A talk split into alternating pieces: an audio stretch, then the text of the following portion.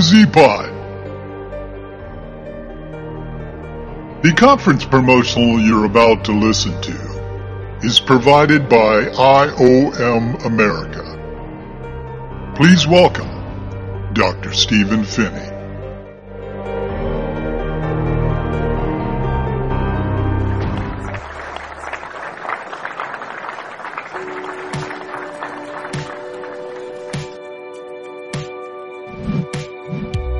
Welcome to Z-Pod. IOM America will be hosting the International Gen Z Conference on April 7. And this conference will be for the strict purpose of understanding Generation Z. And it's imperative that we understand Gen Z if we are going to be planning to serve, lead, influence, and equip this next generation. This conference will be impactful and valuable for pastors, youth pastors, parents, educators, and anyone who cares about this next big thing that seems to be approaching our culture today.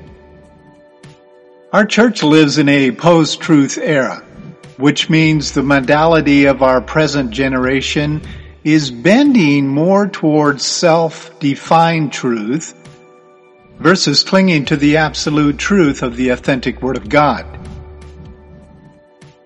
Many researchers and Bible scholars today believe that the church age has passed and we are now entering a new era.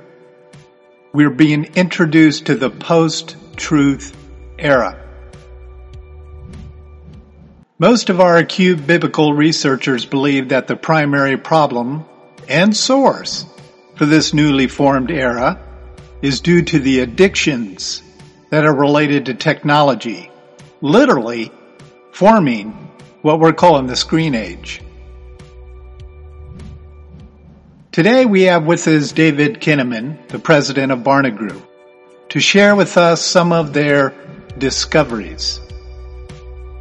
David, please share with us some of your findings regarding to Gen Z in the world of technology? Um, we find there's a lot of research now that's sort of emerging, still a whole body of research about the effect of the screen age on teenagers. But some of the early indications is that they have greater anxiety, more depression, they're lonelier, uh, they're more likely to be bullied online. And so the report that we worked on with you guys really takes a, an overview of, of what happens with this generation. How does technology seem to influence the spiritual lives? And sort of their social views when it comes to their perceptions of reality. Well, I think this is the first generation. Millennials were raised with screens in some ways, but their parents didn't have them as uh, often as, as today's Gen Z does.